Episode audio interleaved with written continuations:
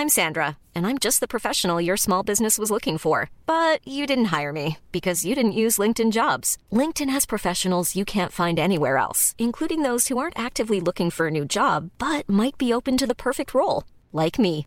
In a given month, over 70% of LinkedIn users don't visit other leading job sites. So if you're not looking on LinkedIn, you'll miss out on great candidates like Sandra. Start hiring professionals like a professional. Post your free job on linkedin.com/people today. Léon, trentenaire, vit à Paris. Il est professeur des écoles. Il nous raconte son quotidien de jeune papa. On sourit, on rit, on s'attendrit avec lui et de l'annonce de la grossesse à l'arrivée du deuxième bébé, on apprend surtout beaucoup de ce qui se passe dans la tête d'un apprenti papa.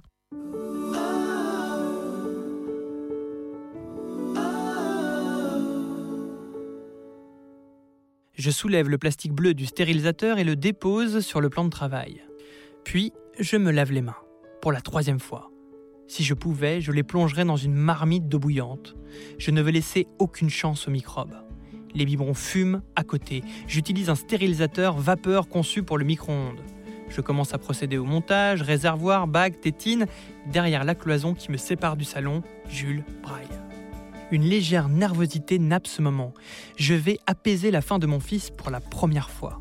Poser un pansement de lait sur son cri. Vraiment, ça n'a rien de compliqué. On se fait une montagne d'un monticule de détails avant d'être confronté de vive joie à l'enchaînement naturel de procédures simples. La tétine rentre dans la bague, les doses de lait, l'eau chaude, voilà.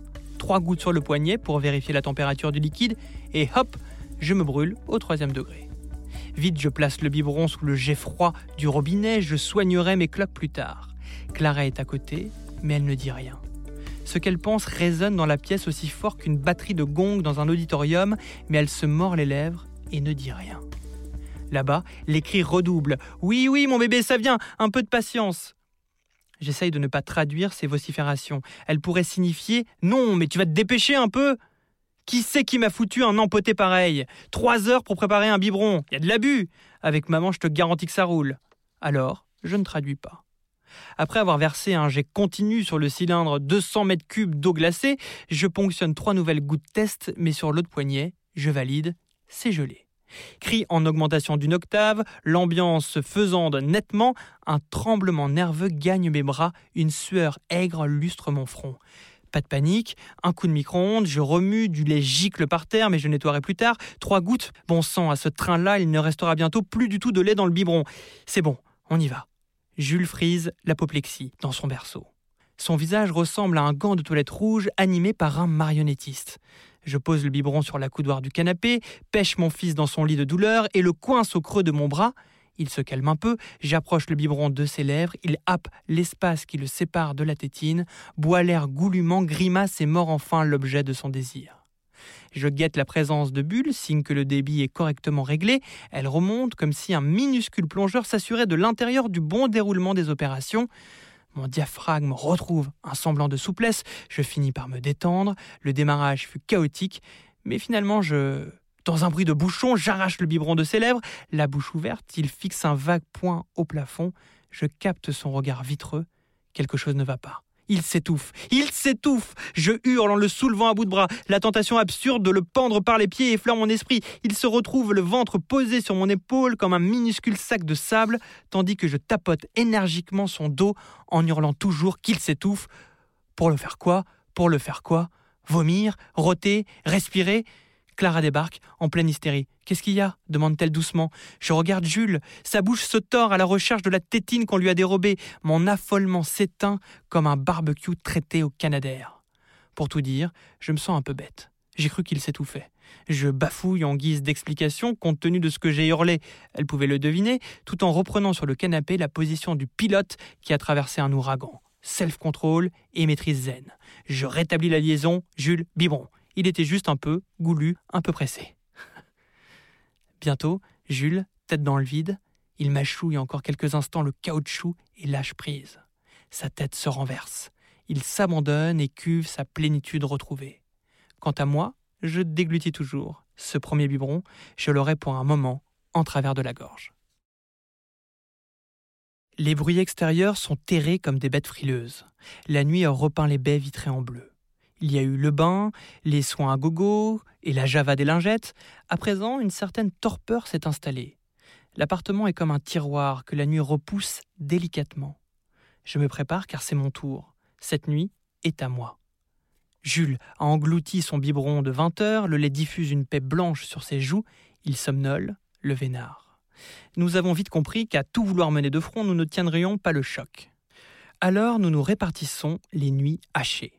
Ce soir, Clara hérite d'un grand lit précoce tandis que je prépare le matériel dans la cuisine. Stérilisation des biberons, eau qui chauffe, cuillerée de poudre de lait, on remue, on stocke dans le frigo. C'est le check-up au camp de base avant l'ascension. Tout le monde dort maintenant. Très loin. Le pari du périphérique ronfle. La fatigue n'est pas encore violente. Je dispose de quelques heures de répit. Je lis, j'écris. Au fond du salon, en sourdine, la télé cligne de l'œil. Les heures glissent en bon ordre jusqu'à ce que j'entende les premiers pleurs de Jules qui s'échappe de sa chambre. Je me précipite dans la cuisine pour mettre le biberon en chauffe. Clara ne doit pas se réveiller. Une poignée de secondes plus tard, je soulève mon fils.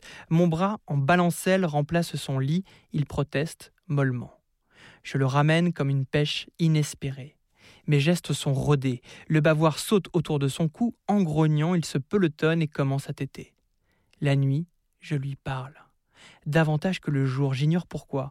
À cause de l'intimité créée par la pénombre peut-être. Une sorte de rengaine.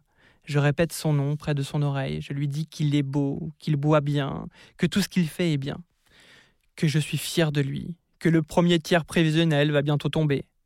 Conversation décousue. Il mâchouille la tétine vide en feulant. J'essuie le filet de lait qui coule sur son menton. Puis c'est la danse du rot, collé, serré, avec tape timide dans le dos pour donner le rythme. Un peu plus tard, direction salle de bain. Ici se joue la partie délicate il s'agit de le changer sans le bousculer. Éclairage tamisé, manipulation sous emballage à bulles. Après l'avoir déposé dans son lit, je reste un peu avec lui le temps qu'il s'endorme. Allongé sur un matelas au sol, ma main posée à plat sur son ventre. La vraie nuit commence maintenant, celle qui se répand comme une étendue de sable mouvant. L'immeuble d'en face éteint ses dernières fenêtres. Mon regard chavire et je me laisse couler. Une seconde après, une plainte se glisse comme un verre dans la nuit elle se ferait un chemin, élargit le passage, enfle, je déchire mes yeux pour les ouvrir. Un ray de lumière provenant de l'extérieur me cingle la rétine. Jules pleure à un mètre.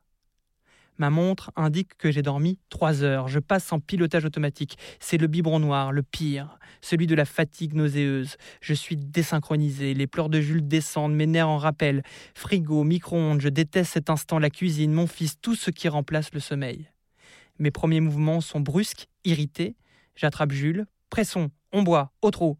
Il me regarde fixement, un peu surpris. Pour lui, le jour, la nuit ont la couleur du lait, la chaleur d'un bar où se poser dans son univers, on n'a inventé ni les horloges, ni les réveils. Juste un vide en lui. Je pose mes lèvres sur ses cheveux, je lui parle à nouveau, c'est fini. On se retrouve, j'ai obtenu ma récompense. Ce moment-là, nous sommes des explorateurs perdus. Le monde nous appartient, on peut discuter entre hommes. Ceux qui dorment ratent ça. Un podcast imaginé et produit par Podcasters Media, enregistré chez Studio Line. Nous espérons que vous avez passé un bon moment. Si c'est le cas, surtout n'hésitez pas à le faire savoir à vos proches, copains, collègues, voisins, amis, parents. Bref, à tous ceux que vous aimez ou estimez. Vous pouvez aussi le dire sur Insta ou Facebook et nous mettre 5 étoiles sur l'application Apple Podcast. Les étoiles nous donnent des ailes. Enfin, écoutez-nous, réécoutez-nous et donnez-nous de vos nouvelles sur notre site www.podcastersmedia.com. Onglet Contact. À très vite.